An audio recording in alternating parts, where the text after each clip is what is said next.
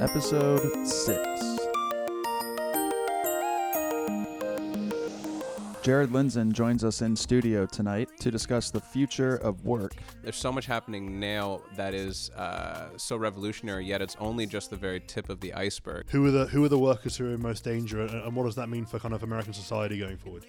I'm hoping that the sort of move towards this this new world where automation has a much bigger part in, in, in every business uh, is a gradual move uh, that allows people enough time to, to retrain and to figure out what are the skills that are going to be most valuable in this new economy. At what point does perhaps even the government, local or federal, jump in and say, eh, I don't think we're ready for this technology yet? The, the comparison that's often made with uh, driverless cars is uh, driverless ele- elevators, which was that was a thing. You know, so the idea of letting an elevator sort of take control of where you go was really hard psychologically for a long time. Growing population and what that mo- means to food scarcity.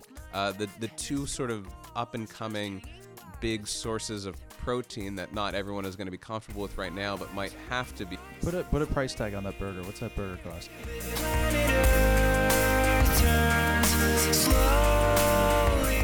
Episode six of TNDC podcast. For those of you who don't know what TNDC is, it was Thursday night drinking club back in college, but that's of course evolved into Thursday night discussion and debate club.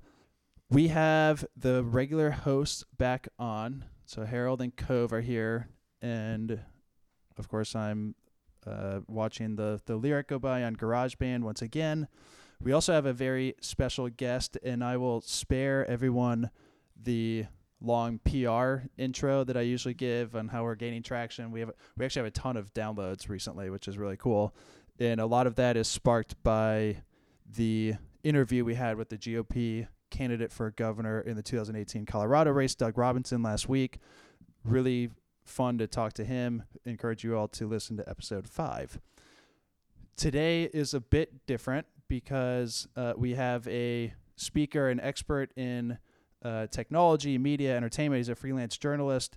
Jared Lindzon um, is a Toronto-based freelance journalist published in the Toronto Star, Fast Company. Your uh, your whale was the Rolling Stone, as Oh, you yeah. were t- yeah, as you were telling us earlier. Um, and tonight, it's not as politically motivated, which is kind of a nice refresher. Uh, we're going to focus on emerging technology and what we're loosely calling the future of work. And so, Jared, really appreciate you coming to our apartment studio and podcasting with us. Thanks for having me. Um, why don't you give like a quick minute on your background and and what you're all about? Totally. Well, right now I'm all about uh, wishing I was on the previous podcast, the Drinking Club. That sounded like a lot of fun. um, but I'll, I guess I'll keep going on this one. Uh, so yeah, as as mentioned, uh, my name is Jared Lindzon, a freelance journalist based in uh, Toronto. Uh, kind of started my career writing for uh, some of the bigger publications in Canada, which most Americans haven't heard of, which I'm okay with. uh, gradually sort of uh, crossed the border, built my career a little bit more in the United States uh, in the last few years of, of primarily written uh, a lot for Fast Company in the future of work domain, but I've also done uh, a wide diversity of, of different things from uh, politics coverage for Politico, as you mentioned, music coverage for Rolling Stone, uh, Fortune magazine, The Guardian, uh, Quartz, kind of all over the place, uh, as freelancers need to be these days. But uh, yeah, We've definitely heard of those. yeah. All right. That's good. Yeah. That's well. Uh, that's that's the big uh, sort of growth in my career. I went from the what what magazine and to oh nice. You Yeah, know. yeah. That's so I'm happy to be on the other now. side of that now. Yeah. yeah, yeah. Uh, well, we had a really interesting conversation over dinner, and we're extending that into uh, our podcast here.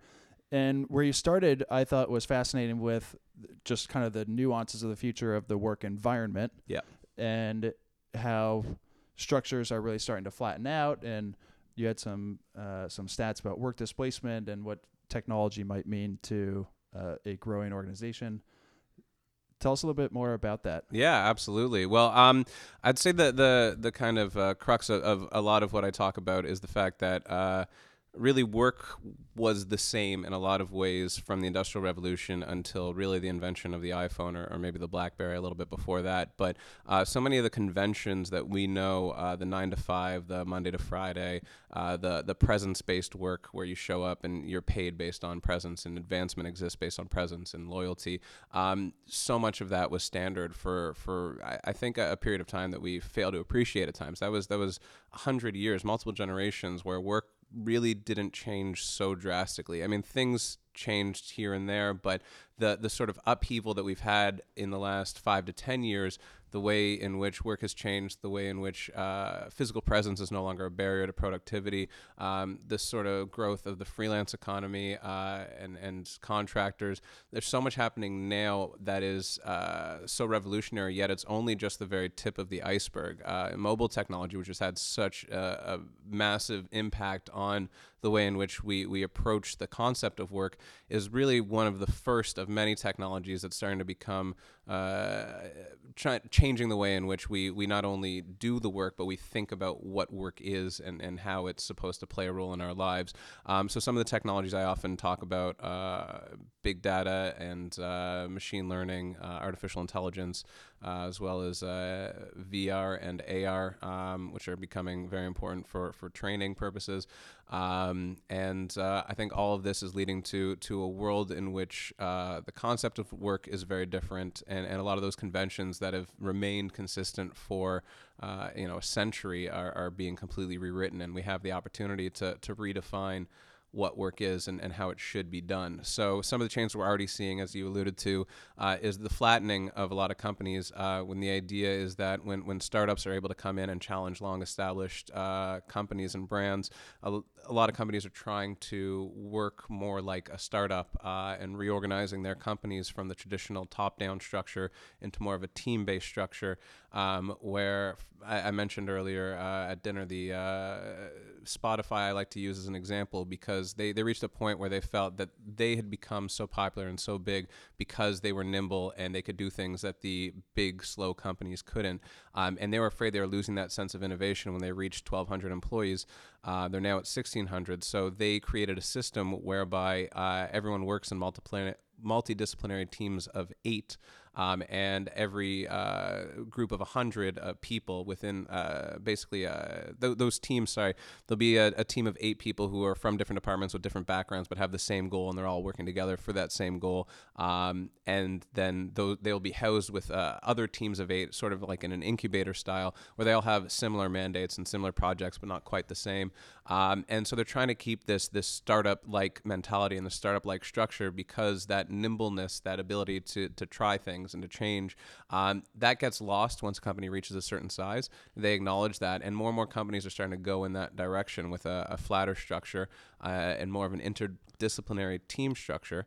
Um, and as a result, what people are looking for in employees and what people are looking for in, in management and executives is also being completely rewritten. Now, you can stop me here or I can keep going. So, so like. I'm, I'm, I'm, I'm going to stop right. you here and let's and, jump and, right in and just chat about a couple of things you raised. So, hit me. Um, and, and before we go any further, I, I love Spotify as an example, and and uh, you can keep pulling out more companies that have yet to make a profit as examples of the future of work and the future of business. Um, I think it's always uh, always fascinating when big companies that make a lot of money uh, uh, uh, try to be schooled by companies that haven't figured out exactly what business is about yet. So um, we can we can dive into that. Um, I'm really interested in, in, in kind of how you see the evolution of the workplace and, and, and kind of what work means. And especially if you see that, you know, with maybe touching the tip of the iceberg, but I see maybe a little bit of a backlash towards remote working and, and kind of what technology does. You, we saw, you know, when Marissa Mayer took over Yahoo, she mm. kind of for, forbade working from home, brought everyone back into the office, and there seems to be these these two ideologies of we want to be a team, we want to be collaborative, we want to facilitate as much interaction and communication and collaboration as possible. You know, to the extent of you know we're talking over dinner about know, managers you know, need to be sitting in the middle of an open plan office and engaging right. with all the people around them. And then, so that's kind of bringing people together. And then this idea that actually people can be separate and in completely yeah. different locations. How do businesses manage those two different kind of pushes and pulls yeah. on integrating the workforce more and becoming more collaborative and, and less hierarchical? And also potentially being more spread out geographically? Yeah, no, that's a great question. Um, I think that the answer that a lot of uh, companies would offer to that is is technology is bridging that gap, uh, communication technology in particular. But you know, having a team wide Slack channel uh, isn't necessarily any worse than sitting next to the people that you probably wouldn't be, you know, tapping on the shoulder and having a conversation with. A lot of people say that they'd prefer to have a Slack conversation with somebody who works down the hall with them than actually get up and go over there and walk to them. So what's the difference if that person's in their own apartment? Um, there have actually been studies that, that looks into this, and uh, you know, it's it's never one of the two extremes. It's never you know the the answer. First of all, the answer is going to be different for different companies based on how they operate, what they do, and and what they want of their culture and of their people. Um, but generally speaking, organizations that have looked into this, consulting firms that have studied this, they've they've determined that approximately two to three days a week, two and a half ideally, um, out of the office. Uh, is ideal in terms of the work-life balance, the uh, career satisfaction, while maintaining that sort of loyalty and the connection to the rest of the organization. So, uh, having that sort of all or nothing mentality uh, might not necessarily be of service, but being more flexible, not completely flexible and not being completely rigid, but finding that sort of balance, letting technology fill the gap and figuring out based on your culture and your values and your industry and your you know what you're trying to accomplish what works best for, for your organization. So you know what works for Spotify won't work for everybody, um, and, and, what works for Goldman Sachs won't work for everybody. Uh, it really is company specific. The idea is that there's now options on the table, uh, and now companies are able to tinker with different structures to figure out what works best for them. So one of the things I found really interesting is so I worked at GE mm. uh, before coming to business school, very much like an industrial company. Yeah. But I, I, don't know at what level it plays into our discussion. But one thing that I saw is before coming to business school is they started transforming into a digital industrial technology company, mm-hmm. and as such, they started giving people unlimited like PTO. Started being more flexible in terms of in certain functions, people mm-hmm. being able to work from home and started to think more kind of like software kind of technology companies. And I started noticing that it started benchmarking companies like Google in Silicon Valley. Interesting enough, I spent my summer at, at Google this summer and found kind of at least how they kind of go after things, which is much like the things that you were speaking. Mm-hmm. And do you think it has a lot to do with this whole kind of tran- you were kind of speaking to it earlier, this whole transformation into all companies need to think more like software technology companies, and as a result, the way you work just naturally changes, right? Yeah, absolutely. Well, I, I think it's it's because of the rapid advancement of technology and because disruption is is a reality no matter how insulated uh, any industry thinks they are disruption can always be around the corner and disruption is going to come in the form of, of a startup or, or a, a, new idea or a new technology. They need to be on the forefront of those new technologies and they need internal startups to sort of come up with the ideas that perhaps a large bulky organization uh, isn't able to, to experiment with. You know the, the idea of failing quickly and learning from your mistakes is, is so prominent in Silicon Valley and not really it's starting to spread elsewhere. Um, but but companies that are too rigid and don't allow that space for experimentation, experiment and, and failure um, are are ultimately leaving themselves open to disruption by smaller and more nimble organizations. So one of, one of, one of the things we really picked up on on over dinner was this idea of, of, of what that disruption can therefore mean for the workforce itself. And, yep. and we had these statistics that you know, anywhere between 7% and 50% of the US workforce could be potentially displaced by yeah. some form of automation or technology. I mean, first, that's a huge range, so it'd be nice to kind of dig into kind of where mm-hmm. those two extremes can come from. But also, just I'd like to understand maybe what the like the sociological consequences of that might be who are the who are the workers who are in most danger, and, and, what does that mean for kind of American society going forward? Do you think? Yeah, absolutely. There's a lot of a lot of stuff in there to unpack. So um, I'm trying to think of where where should I begin there. And uh, let's start let's start with the numbers. Like where, where do these where do these come from, and you know, yeah. What, what, so, what the, what's the research that kind of backs that up? Because yeah, yeah, half, yeah, half of workers unemployed. You know, that's so. I mean, the the interesting thing is that there's there's extremely reputable organizations ranging from you know uh, these global organizations like like the uh, World Bank and IOC, and and then you know Deloitte and KPMGs of the world, and, and they're all coming out with their own studies and their own numbers to, to talk about this idea of uh, job displacement as a result of automation. Um, and the numbers range so wildly that, that people sort of in, in the circles that I talk about are almost afraid to quote any of them um, because they, they range from the, the overly optimistic to the overly pessimistic. There's also a time range issue where, you know, if you say 50% of the, uh, econ- of the workforce will be displaced, is that in the next five years, the next 50 years? Um, and, and some of these studies studies that look into it don't necessarily specify. Other studies that I find also interesting, um, the one that says that that it's going to be closer to seven percent also says that approximately uh, half of a, a person's daily duties will be automated, but that doesn't mean that the person necessarily can be replaced. It just means that their job is going to get easier, and the thinking goes that they'll be able to do more higher level uh, work when they're not stuck doing the the sort of data entry or the repetitive stuff that a computer could probably do more accurately and and better. Um, so you know the the first place where job displacement is going to happen is is in those very repetitive tasks um, that honestly people who do them generally don't like them. Um, not to say that they you know would prefer to not have a job, but uh, a lot of the the more repetitive tasks are the ones that, that people are kind of hoping get get replaced, even if that means that their their department's a little bit smaller at the end of the day.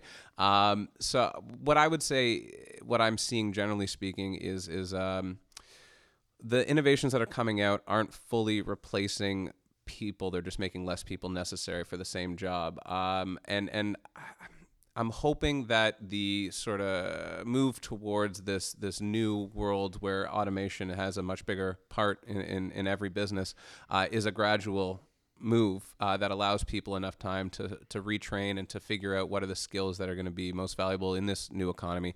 Um, the issue would, would come if, if it happens really quickly and people don't have the time to, to adapt.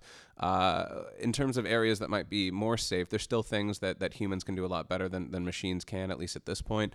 Um, you know, anything to do with creativity, uh, things, especially with uh, cross domain thinking, being able to take ideas from, from far off places and, and put them together, uh, and being an expert in multiple areas. Um, you know, there's there's certain you know there's there's also a lot of uh, human facing fields where where people won't accept an automated replacement. Uh, you know, a lot of customer service some of the easy tasks. I was talking earlier at dinner about um, Marriott is, is rolling out a, uh, a pilot where you can text uh, a number uh, and basically ask any question that you'd want to ask a concierge service, at least the basic questions. So you can text it, you know, uh, where's the closest, you know, uh, taxi stand or whatever it is. And, and that actually, that's not a question that the concierge sitting at the front desk wants you to wait in line to have to answer. It should be something that should be available. Um, or, you know, what time does this restaurant close? Whatever it may be. Um, so it's I, there's but you wouldn't want to not have that person at the front desk. I don't think people would be okay with just having the automated option. Um, so again, I think it's it's the the numbers that assume that there will be uh, the, the higher numbers, the, the more uh, pessimistic numbers, I think don't take that into account. That there's a lot of places where people won't accept automation to replace humans.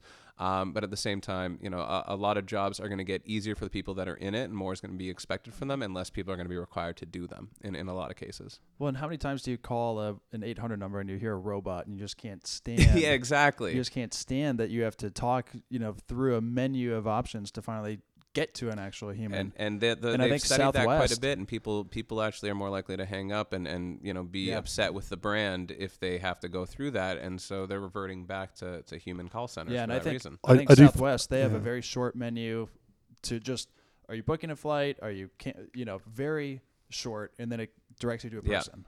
Yeah, Yeah. I d- I, d- I do find with a lot of these um, super menu options, kind of the, the, the, the frustrate you. If you shout very loudly, "I want to speak to a human," many uh, over and over again down the line, yeah, Yeah. you It actually get to about, it yeah, takes about four shouts. yeah, and then then you do actually get to a human. The kind of the, the, I've the done a study on that. yeah, the, the computer system kind of works out that they've got a very irate person on the phone, Yeah. and they should probably speak to a, an actual human and kind of bypasses whatever programming is there. Is like this this we need to speak to a human. Yeah, but there's definitely places where, where we as customers and you know we're not going to accept having a robot replacing a lot of human facing interactions that, that we've come accustomed to. I mean, even the grocery stores that try to replace uh, cashiers with automated, you know, the the self scanning, self checkout things, um, they at first were super excited and, and started pushing them out everywhere and realized that you know even when there's a lineup for to, to deal with a human, a lot of people would prefer to wait in line and deal with a human than have to scan all the items themselves. So I, I think uh, some of the the more uh, the less conservative estimates about job loss don't take that into account. Um, so I'm hoping it won't be as bad as as the 50% mark And- that has been quoted. And when we talk about job displacement, Yeah. of course, there's a flip side to new opportunities as well. So Absolutely. if so, if you're on the the the low end, that seven percent, who's to say that that doesn't create twice that fourteen percent, fifteen percent more opportunities for people to get to get work. Is it, are there studies that kind of show that more optimistic view that you're Um, aware of, or you know the the closest comparison I can make is that there's a lot of historical data that shows how uh, you know the agriculture industry kind of w- it was the biggest employer for a long part of human history, and then manufacturing started to slowly take over, and then it became the most dominant uh, you know uh, employer in, in the U.S. economy, and now that is sort of phasing out, and other things are starting to replace it, and so when you look at those sorts of graphs, you see that that net employment is generally consistent, even though the fields uh, that people are employed in are, are changing drastically. So it that gives me a sense of optimism. Again, it really depends on the speed at which a lot of this uh, innovation happens, and, and it's weird to be on the side of cheering for slow innovation. But um, the more time people have to sort of get a sense of, you know, my industry is going in a certain direction that's not sustainable, uh, I better take this opportunity to, to find a new avenue. Uh, if, if there's a bit more time, then people will have the opportunity to, to adjust. Uh, if it happens rapidly, then we might be in for trouble. And, and and we've seen this, you know, in, in every one of those shifts from kind of an agrarian to to an Yeah. industrial um, economy. You know, you you had you know kind of luddites and and and um, a kind of a backlash against that. You know, Yeah. we've seen it recently. You know, really, it's you know, it's probably you know our parents' generation that were kind of the manufacturing to services transition. And, and we've seen a large number of people left behind by that as well. So Yeah. even when it doesn't happen as, as, as kind of as rapidly as perhaps this technological change might, while em- while employment does grow, there are definitely new opportunities. There are certain sections of the population that are always left behind by this, and I and I think that's something that maybe we need to learn from kind of those big seismic shifts that have happened in the past, and understand how you know it, it's all very well saying that you know people will have the opportunity to retrain. Some people just can't, you know, can't retrain, Well- or, or, or can't move, or can't relocate, or there are always going to be people who are left behind, and so I think that's going to be an interesting challenge for for the future. Is how does society cope with the inevitable section of the population that is either unable, unwilling to retrain and convert, you know, as there has been every single time we've had this type Yeah. of shift. I mean, it's it's never a smooth transition. There is inevitably people left behind. Mean, that's where the conversation uh, about universal basic income often comes in, because that is is usually looked at. It's, it's being taken a lot more seriously now because that is sort of considered one of the potential answers to, to what do you do about all those who are left behind, um, who who can't take the time off to retrain and, and find a new path.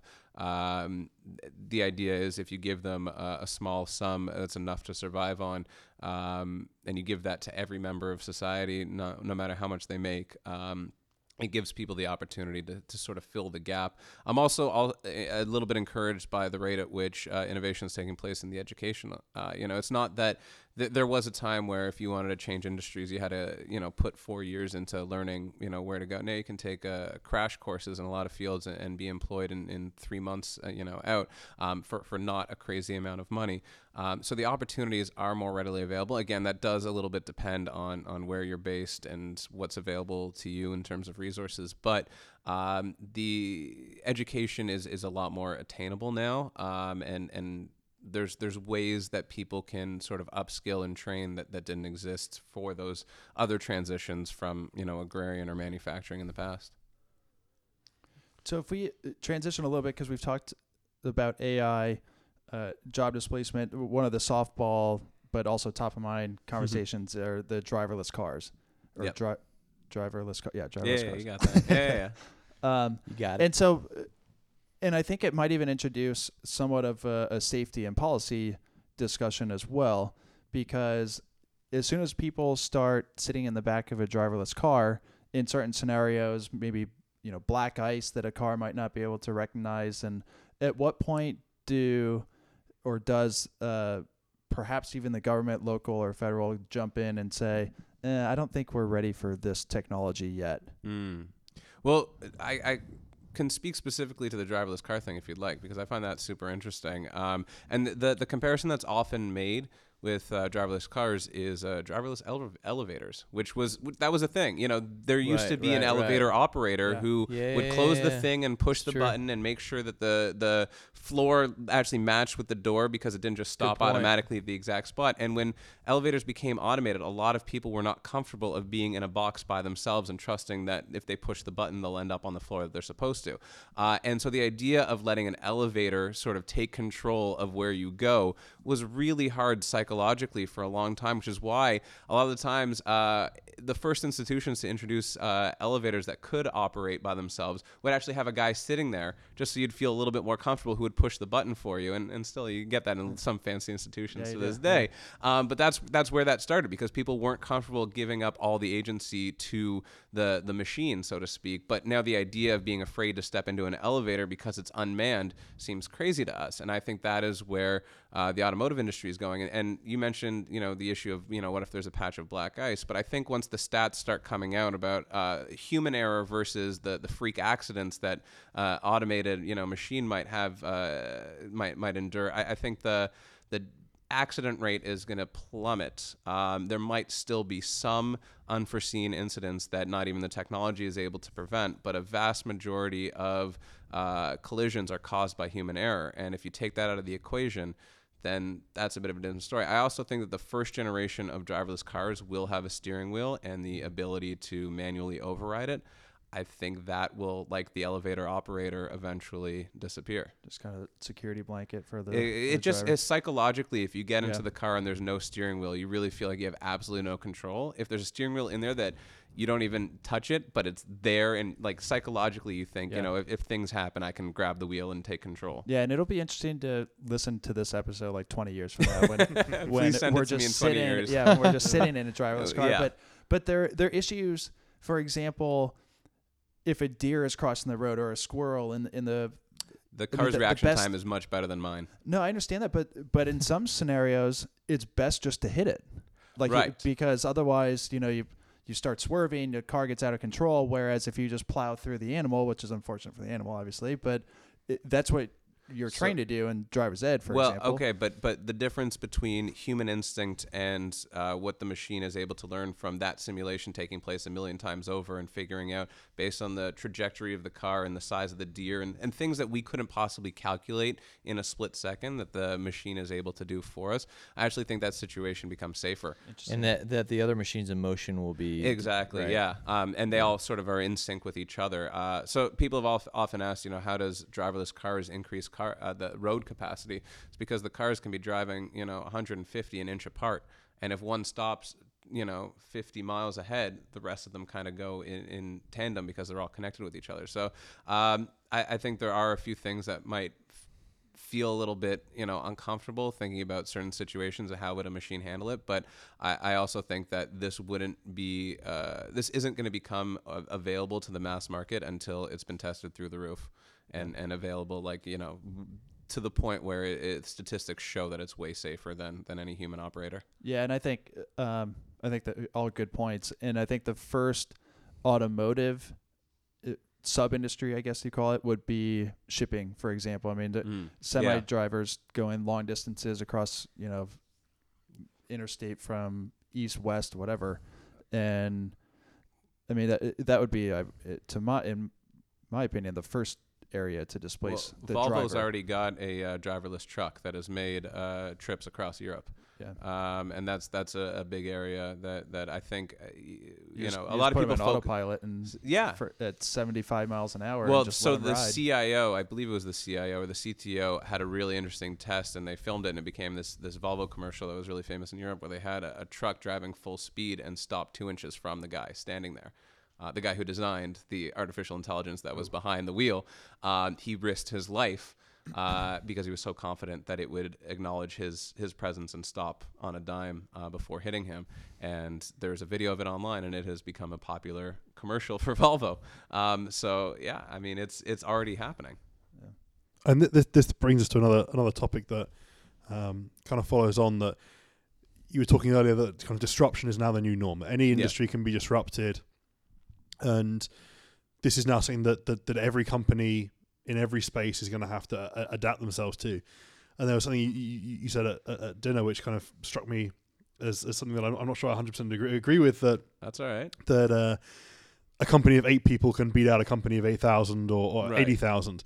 And I just, I just want to kind of dig into this a little bit. I, I, you know, my, my instinct is that however much eight people can, you know, and, and I believe that eight people with a great idea can change the world, in order for that to really be a kind of a, a commercial force, there needs to be the kind of the, the workforce behind it. There needs to be the capital behind it. There needs to be Right. that kind of that infrastructure, and that is not something that can happen overnight from eight Well, people. I, I'm of, not yeah. saying that it, it can happen overnight, but I'm saying that um, the biggest challenger to a long established company right now might be a company of eight people. And I'm not saying today that they're going to uh, completely, you know, topple this this long standing company, but I'm saying that their their biggest competitor isn't the other 80,000 company next door. Their biggest competitor might be the eight person company that is innovating and doing things that they wouldn't imagine doing. Um, you know, like it, there's so many examples out there. I mean, you, Netflix was eight people when Blockbuster had a stop a shop on every corner. Um, you know, the the taxi industry, uh, the hotel industry. I mean, there's a lot of places where you know the music industry. There's a lot of places where little startups that that began as a few people with a crazy idea that you know they had nothing to lose and just went all in and, and pursued that idea to the end has toppled not just 80,000 person companies but industries. So, so there there are two really good examples that are, that I think are kind of worth digging into. So one of them you said the, the taxi industry, Yeah. um, and the music industry. These are now industries that have been gone from generating a lot of money and, and, and generating kind of pro- huge profits for, for people to live off. These are now two industries that struggle to, to make a dime. Totally. So they've been disrupted, but I don't know if that's helped uh, you know any, anyone in, in that these are new two industries that have gone from being mainstays of, of local economies to now industries that are near the verge of collapse because they can't make a they can't make a profit. Well, yeah, I, I would agree, but I, I don't think you want to, you know, hold back the development of the light bulb to spare the candle making industry. You know, like it's it, it, it, if there's a way to make something more efficient, better for the consumer, and if the consumers react to, to something as being a, a smarter, better, cheaper option, I would actually argue that the uh, taxi industry and the music industry before they were disrupted were really bloated and had uh, a way too much control over the cu- customers, and that generally speaking, customers weren't happy with the the deal, and that left room for disruption. People thought they were paying too much for taxis and that it was a really inconvenient process. People thought the music industry was robbing them blind by charging 25 bucks for a CD. Um, you know, it's it's I, I think that when you aren't when you have a monopoly, you don't need to be as efficient as possible. Uh, and then all of a sudden you get greedy. Uh, and then someone comes up with a better way of doing what you're doing. And yeah, it sucks for the cab drivers and it sucks for the, the small time musicians. But uh, it is ultimately better for society as a whole, better for the consumer. And it leads to a, a sort of more streamlined, more efficient, and, and probably longer lasting industry in the long run. Uh, but then what happens when Uber shuts down because it runs out of cash and runs out of money, and suddenly you can't get a cab because everyone Well, I, I uses Uber think, and I think the bigger issue is what happens to all the cab drivers when uh, all this investment Uber is putting into self-driving cars uh, hits the road and, and puts out all their drivers out of work. I, I'm actually way more concerned with that. Um, I, I don't have an answer. I, I think I think it's really unfortunate for the Uber driver who is who is earning money for the company that is working really hard to put them out of work. Um, again, that's at the end of the day, that's going to be safer, more efficient, cheaper for the consumer, and ultimately, that's the way the market's going to go. And yes, a lot of people are going to be left behind as a result, but in the long run, that's the march of progress. Uh, that that's arguably better for society, um, and and so I wouldn't want to stop it. Uh, Uber, Uber might well stop itself. It might run out well, run out of cash way well, before it ever gets will a. be uh, doing a the driverless same car, thing but, with their uh, driverless cars. Yeah. There's only so there's only so many years you can lose two billion dollars and still stay operating afterwards. So uh, Well, Go- Travis is out, so we'll see what happens. Little does Jared know that Cove did a soapbox about tech valuations in episode two. Oh, it's, wow. a, it's a topic that he's very passionate about. So All right. hey, I'm not. I'm not saying save that tech It is. valuations are anywhere where they should be. All right. I'm I, totally. There's. There's. I. I am of the belief that there is a bubble in Silicon Valley, and I can tell you as as a Canadian and and being in the Canadian tech ecosystem where they're just totally blown away by the amount of money that's being given to, to tech companies there, and the the Toronto companies are working so much harder uh, with you know equally viable ideas that are getting a fraction, uh, if if at all, of the investment. Um, I think that everywhere outside of Silicon Valley, the places that are struggling to find that investment are actually a, a better representation of where the valuation should be. I think Silicon Valley is way overblown in a lot of areas. And, and actually, I would argue that those companies are more likely to be the ones that are, have the longevity and disrupt the market because totally. they're the ones that will learn how to make a profit and therefore be Yep. sustainable and, and to be actually be, viable. and they'll you know they'll be they'll be viable businesses long after you know kind of I- ideas from Silicon Valley that VCs have thrown millions and billions of dollars at have burned through that cash and still have no idea how to turn a profit. I, I would So- agree. Yeah, no, no. Being lean and mean is, is really important for a small company. And, and when you're given a, a blank check or the equivalent of a blank check by a, a massive company or an investor in, in the valley, uh, yeah, the motivation to, to innovate, or at least it it makes that that it takes away from the scrappiness that I think ultimately is their biggest advantage. Yeah, I couldn't But- agree more. Let's move on to one more topic, and then we can relieve Jared of sitting here with us. Um, the growing population was a fascinating conversation Yeah. conversation over dinner today. Growing population and what that mo- means to food scarcity and fabricated foods and lab developed Yeah. stuff, and it just sounds terrible.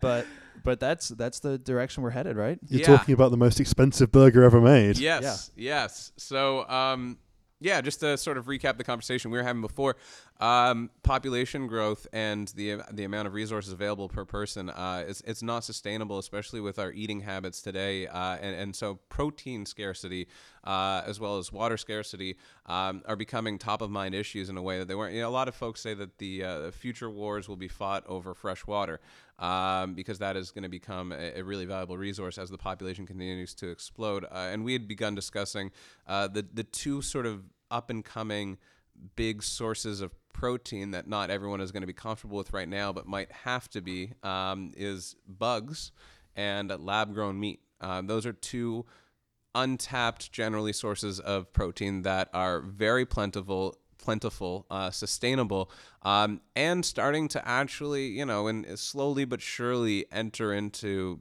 the the conversation as being a possibility. I mean, there's some fine dining restaurants in Manhattan that'll have bugs on the menu, um, and there is uh, the the world's most expensive burger was grown in a lab um, by a man named Dr. Post, uh, based in the Netherlands. Uh, a journalist friend of mine, uh, his name's Josh Schonwald, based out of Chicago, was one of three people to to try uh, this in vitro meat burger. I asked him how it tasted. He said it, it lacked fat, which made a real difference in the taste, but otherwise, it tasted like beef. Um, and no animal had to die, and no uh, massive amounts of water and food had to be provided to that animal over the course of years in order to, to grow it to a point where it was available for human consumption. Um, and so there's been a lot of investment actually. He was he was expecting to, Dr. Post is expecting a really long timeline and, and not expecting a lot of interest and money in this. Uh, Silicon Valley has actually taken to it and put a lot of money behind it. And the development of in vitro meat, as it's called, or lab grown meat, um, is, is really speeding up. Uh, and that is one of the potential answers to to the the looming uh, population explosion. Put a put a price tag on that burger. What's that burger cost? I think it was like a it was about a half a million dollar It burger. was it was three hundred thousand. Three hundred thousand. Three hundred thousand dollars. Uh, I think it was uh, maybe it'd been a three fifty, but somewhere in that range.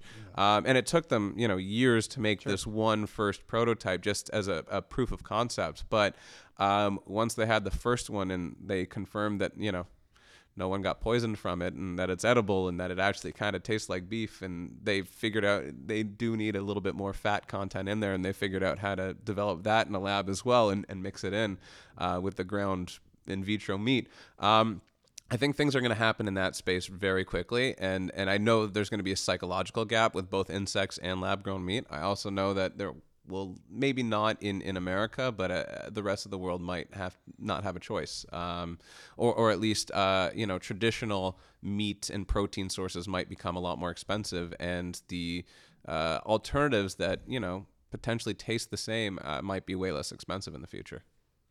So one one one direction that the, this conversation kind of took over over dinner that I thought that I thought was very interesting was this idea that as population grows and grows and you know is expected to hit maybe 10 billion people by you know in, in the next couple of decades Mm-hmm. and tying that back to the conversation we were having about automation and how automation is getting better, is getting cheaper. You know, there seems to be almost this kind of race to the bottom of kind of how how how cheap is a human or how cheap can a human Right. go um, to compete with both automation and also just when the supply base of human labor and human capital is so is so large, especially in, in the kind of the developing world. Yeah. You know, h- how how much suddenly how much value is is is is, is, you know kind of human command. Yeah, and I, I don't really have a good answer to that, but I, I totally agree that you know the, the supply is is definitely uh, outpacing the demand. The demand's going in one direction, the supply is going in a very opposite direction when it comes to human labor. And, and again, that is one of the arguments that people put forward for universal basic income um, as as a way of sort of uh, you know if, if all the profits in the future are going to go to the companies that have automated everyone else's job out of existence, perhaps there should be uh, some kind of you know, tax or penalty or, or way in which that the massive amounts of wealth that are going to result from that eventually end up, you know, in the pockets of those who, who it's displacing and leaving behind. Uh, that's going to be, I think, a pressing question for, for governments and society as a whole to, to start addressing in the future. I think Elon Musk is taking care of this, isn't he? He's he's taking talking a lot about universal basic income. He's one of the big proponents. I mean, th- listen, a lot of a lot of the the brightest minds in tech, uh, Stephen Hawking, uh, Bill Gates, uh, Mark Zuckerberg, they're all behind the universal basic income. Um, which uh, that is a whole other conversation of itself, but uh, they are looking at that as a as a potential solution. fascinating conversation and totally different from the first five episodes. Not incredibly controversial or anything, but just what the future of work. I think it's really cool. Yeah. Thank you. Yeah. Jared, thank you very much for coming in and talking with us. Um, we sign off every episode, regardless of how controversial the topics are, by saluting the troops overseas for preserving our First Amendment right to discuss policy issues publicly. So, cheers to all of them. And And to our allies in Canada. yes, yes, we, yeah, we absolutely. cannot forget our allies. in And- And, And the the UK. UK. And Yeah, the the UK, UK. of course. Yeah, Yeah. very, very internationally Yeah. diverse crew here. um, all right, thanks again, and big guest lined up for our. Uh, it might be the finale next week. For for this year, I think so. Yeah. Yeah, so big guest lined up, and uh, actually a few guests for that show. Over and out. I'd like to make myself believe that